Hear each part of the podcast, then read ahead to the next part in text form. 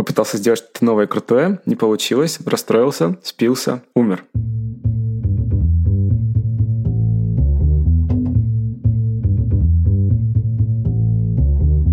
Привет, я Юра Агеев, и это 61 выпуск подкаста Make Sense. Вместе с гостями подкаста мы говорим о том, что играет важную роль при создании и развитии продуктов. Люди, идеи, деньги, инструменты и практики. И обычно здесь идет представление гостя и темы, о которой мы будем говорить, но так получилось, что сегодня моим гостем буду же я сам. А говорить мы будем, э, я буду, на тему, которая мне очень близка и волнует меня, тему принятия решений. Ну что, начнем.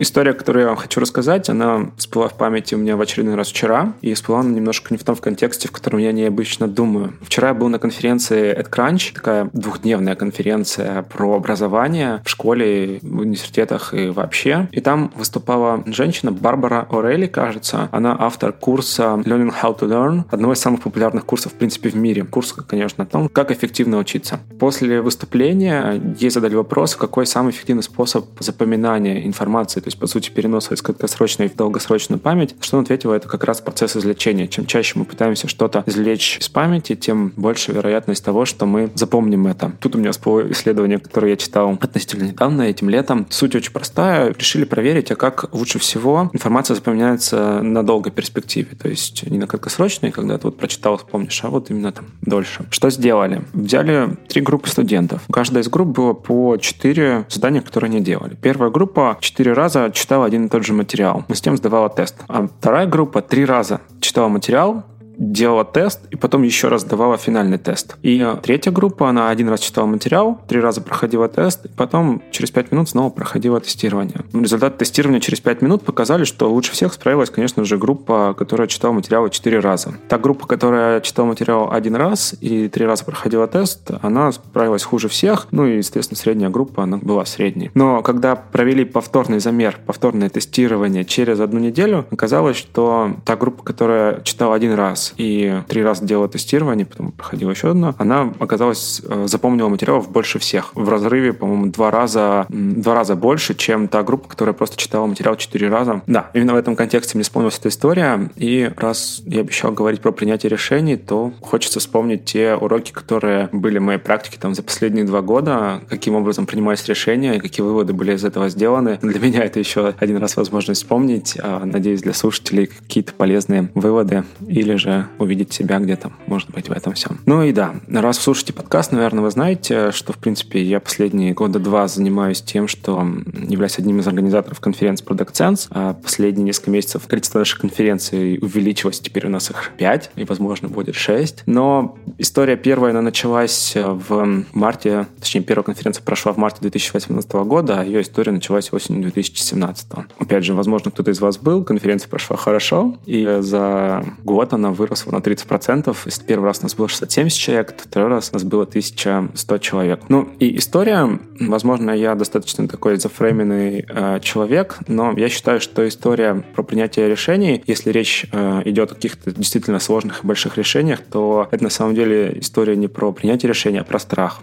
Что такое большие решения и причем здесь страх? Ну, наверное, большие. У каждого они будут разными. Ну, на примере той истории, которую сейчас будем разбирать, там, наверное, речь о нескольких миллионах рублей. Ну и страх, в принципе, что страшно для меня, это потерять время и, наверное, деньги. Потому что в том числе эти деньги, они могут помогать тебе эффективно это самое время проводить, а, соответственно, потерянное время, оно в том числе измеряется и потерянными деньгами, и упущенными возможностями, и так далее, и так далее. Ну и, в принципе, вся история, она будет э, опираться на на опыт прошлого года, мы решили провести конференцию первый раз, которая выходила за рамки продукт менеджмента Называлась Content Sense, но прошла в марте 2019 года, 15 марта, хотел сказать 2015. Но нет, завязка у нее простая. Мы делаем контент для того, чтобы в том числе продвигать свою конференцию, создавать какое-то сообщество. И тема нам стала близка. Мы увидели, что другие продуктовые компании тоже этим увлекаются. Но не только лишь все знают, как э, это работает. И слово за слово, почему бы и нет, решили попробовать. Но тогда мы уже знали, что одна из э, самых стрессовых вещей в конференции конференция — это первый запуск, а именно продажа билетов. По нашему опыту она происходит в самом конце, и лишь только там ко второму, к третьему запуску конференции она приобретает менее стрессовый характер, и билеты начинают продаваться сильно заранее до мероприятия, когда у него есть какая-то репутация. Да,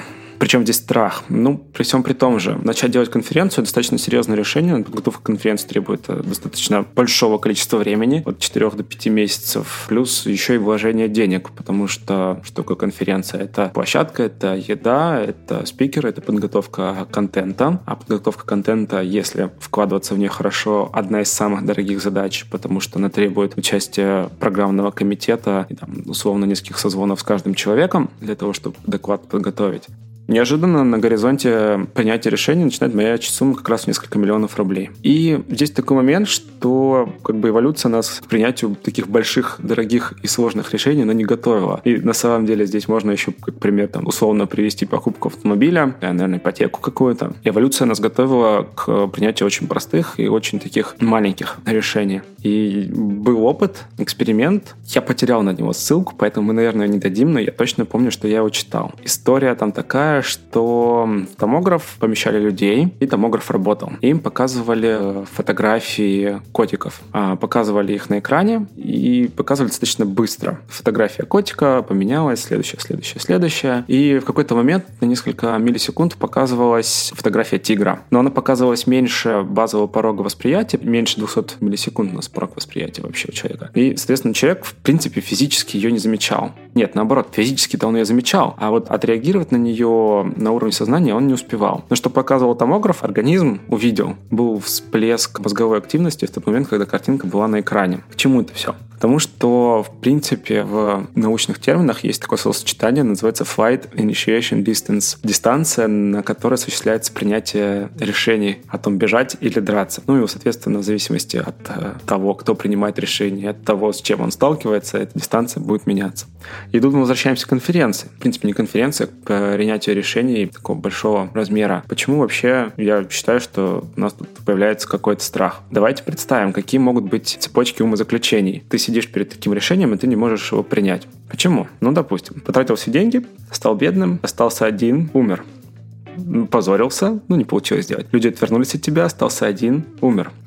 Попытался сделать что-то новое крутое, не получилось, расстроился, спился, умер. Понятно, что цепочки э, умозаключений намеренно такие, можно сказать, даже смешные, но в них есть доля правды. Если мы начнем раскручивать те решения, которые мы не можем принять, то в конечном счете мы можем их свести до очень базовых вещей, как раз страха. В этом случае страх смерти. Наверняка есть еще какие-то другие страхи, но кажется, что это один из самых базовых. Ну и понятно, что реакция мозга в этих случаях, как это есть сериал South Park и голос Картмана «Screw you guys, I'm going home». Так и здесь такой мозг. Ну не, не хочу я принимать так такое решение, оно что-то меня как-то вгоняет во фрустрацию, и лучше я посижу, полистаю странички и вообще не буду делать ничего такого, что мне потенциально может оказаться опасным. И как, собственно, принять такое решение? По опыту первой конференции появился какой-то фреймворк, он очень косвенно, наверное, связан с тем, что обычно обсуждаем там, мы на продукт-менеджерских конференциях, но тем не менее, он очень близок к базовым вещам, там, маркетинга и прочего. Базовый анализ ситуации, и, конечно, когда мы начинаем думать о том, чтобы сделать конференцию, мы пытаемся в первую очередь себя отговорить от этого проведя анализ, э, проведя исследование того вообще, что есть на рынке, проведя анализ аудитории, составив ее портреты, поняв, какая есть э, ценовая там, динамика, вообще, в принципе, сколько люди готовы платить, мы пытаемся отговорить себя от того, чтобы делать такую конференцию. Ну, потому что если ты не угадал, то риски провести ее в минус, они достаточно большие. И, например, там конференция с контентом, мы все это сделали, там был анализ на 3 или 4 странички, в конце которого было резюме, которое говорило, что, в принципе, делать конференцию не то, чтобы есть особая мотивация, потому что заработать заработать, скорее всего, не получится. Но и большая вероятность того, что аудиторию набрать удастся, и она выйдет в ноль. Да. Это нас не остановило. Почему бы нет, если мы можем сделать ее в ноль, новый опыт, новые знакомства и так далее, и так далее. А второй момент, который мы обычно делаем, у нас есть базовый калькулятор э, мероприятий. Так как мы уже накопили какой-то опыт, то, в принципе, у нас есть Excel из 20 пунктов, введя базовые параметры, в которую ты получаешь на выходе полный бюджет конференции по пунктам, что, куда, сколько нужно будет потратить. Бюджет подтвердил, в принципе, нашу гипотезу о том, сколько мы можем на этом заработать, сколько мы можем потратить. Она билась тем, что мы там посчитали на этапе анализа. Дальше критерии успеха. Когда мы делали первую конференцию, мы не делали никаких критериев успеха, просто было классно ее провести. Когда мы решили сделать новую конференцию, то задумались о том, как мы поймем вообще, мы как-то преуспеваем, не преуспеваем. Ну, мы поставили для себя планку, что, в принципе, вот там сумма в N миллионов рублей, она будет для нас классная, и, соответственно, она помогала нам ориентироваться в пространстве. И обратная сторона — это критерии провала, это точки точки такого невозврата, когда ты понимаешь, что ты вот здесь, ты уже начинаешь терять, и это провал мероприятия, и, возможно, надо бы остановиться. Это первый блок инструментов, который был использован для того, чтобы преодолеть этот самый страх, проанализировать ситуацию, понять, сколько это вообще будет стоить, определить критерии успеха, критерии провала. Цифры. Цифровка всего вокруг помогает расслабиться, уменьшить неопределенность. Но Дальше начинается реальная жизнь, и каждый раз, когда ты начинаешь делать конференцию, она идет по определенным сценариям развития, которые зависят от твоих действий. И есть э, история со сценарным планированием. Был кейс такой, когда то ли компания Shell, то ли одна вот из таких больших компаний занималась как раз сценарным планированием, и по одному из сценариев аналитики предсказали, что, возможно, будет нефтяной кризис, и надо бы что-то с этим сделать те люди, которые принимали решения, они приняли это серьезно, и э, за несколько лет до срока, когда этот кризис бахнул, они э, действительно они взяли кредиты в банках, и в тот момент, когда кризис действительно произошел, он произошел в 70-х годах 20 века, они начали скупать компании, и таким образом компания преуспела. Понятно, что это ошибка выжившего с большой вероятностью, но идея сценарного планирования тоже помогает жить, и она тоже помогает иметь какие-то цифры, понятно, достаточно иллюзорные. В случае с конференциями мы решили построить несколько сценариев развития событий, пять сценариев, сценариев, от самого плохого до самого классного. И согласно этим сценариям, мы, соответственно, примерно понимали, по какому из них мы идем в каждый момент времени. И таким образом могли заранее предсказывать, сколько мы заработаем, сколько мы потеряем. У нас несколько было планов действий в зависимости от развития ситуации. Ну и да, идея простая. Если у тебя есть цифры, то классно, чтобы у тебя был план, он помогает тебе двигаться вперед. Целых два инструмента. Боже мой, какие они инновационные. Потом ты просто начинаешь делать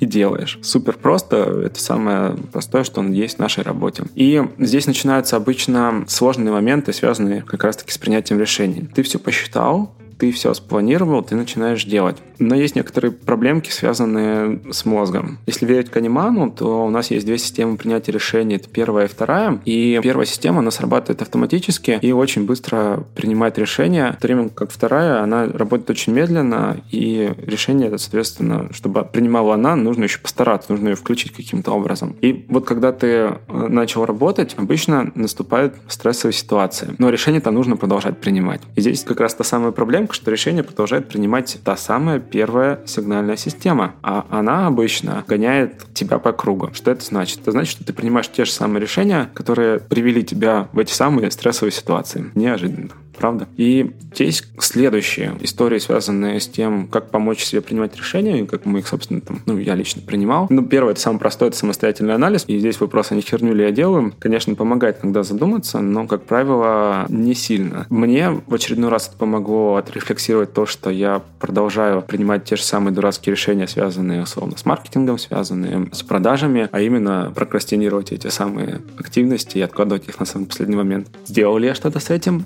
Нет. Поэтому даже если ты знаешь, все равно иногда нужен внешний анализ. Это как раз следующий шаг — попросить кого-то совета. На самом деле а совет может заключаться в чем угодно, но классно, когда ты просто человеку рассказываешь свою ситуацию, и он тебе говорит, а вот ты делаешь херню. И магическим образом у меня это работало примерно так, что я действительно начинал думать о том, я ведь правда делаю херню, и пытаться менять свое поведение. И, соответственно, решение, которое я принимал. Ну и вывод тут до ужаса простой. Чтобы сделать то, чего ты не никогда не делал, нужно делать то, чего ты никогда не делал. Потому что наша первая сигнальная система норовит уйти в цикл, а этот цикл может привести и, там, и к депрессии, и к фрустрациям, и прочим неприкольным вещам. Ну, казалось бы, вот три таких достаточно надежных механизма, которые помогают принимать решения, помогают бороться с, со страхом. Оцифровка всего происходящего, наличие нескольких сценариев, а еще и попытка принимать решения осознанно и быть в курсе того, что ты можешь загонять себя в циклы. К чему это все приводит? точнее, привело нас последний раз, а именно в той истории, связанной с конференцией. Да, мы подготовились, да, мы принимали все эти решения с учетом факторов внешних, внутренних, чего угодно. Но но с экономической точки зрения решение делать конференцию оказалось неверным. Почему? Ну, просто потому, что она ушла в минус. Да, исполнился один из негативных сценариев. При этом с точки зрения организации удовлетворения людей мероприятие прошло очень хорошо. Что это значит? Значит, что эти инструменты были действительно связаны с тем, чтобы бороться скорее со страхом, а не обеспечивать качественное и эффективное принятие решений. Но, с другой точки зрения, у каждого из нас действительно свои собственные стоп-механизмы, когда мы принимаем решения, и, возможно, вот тот набор инструментов, о котором я рассказал, действительно больше способ борьбы со стрессом, со страхом, а еще и с неопределенностью. Что же дальше? Э, эволюционировал ли этот набор инструментов после того, как мы провели конференцию, и остался ли он вообще? Здесь ответ очень простой. Он остался, он продолжает прекрасно работать и продолжает помогать принимать решения, которые уже менее неудачные. В чем ошибка ну, если так перспективно посмотреть, да, в чем же была ошибка, связанная с той конференцией, и почему эти инструменты дали сбой. Они действительно помогли устранить неопределенность, помогли построить прогнозы, но при этом, при всем, они не учли достаточно базовые вещи, связанные скорее с маркетингом, плюс оценкой целевой аудитории, контент-сенса. Оказалось, что мы плохо рассчитали каналы привлечения клиентов на конференцию, а именно мы надеялись на сообщество, мы надеялись на телеграм-канал, каналы, рассылки и прочие вещи, но не хватило потока трафика, который мы смогли сгенерировать на сайт, чтобы продать нужное количество билетов. И, возможно, здесь была ошибка то, что мы так и не начали использовать каналы платного привлечения в виде там, Фейсбука, контекстной рекламы, прочего, прочего, прочего. Вот такая история. Есть еще, наверное, миллион инструментов, которые помогают принимать подобные решения, дорогие, сложные, неопределенные, и каждый в итоге выходит со своим набором. Главное, чтобы он был. И на этом все. Надеюсь, мой голос вам не надоел, и вы вынесли что-то для себя, связанное с принятием решений. Может быть, подумали о том, что именно является стопом в вашем механизме принятия решений. Следующие выпуски уже снова будут с гостями. Буду ждать вашей обратной связи и до новых встреч. Пока-пока.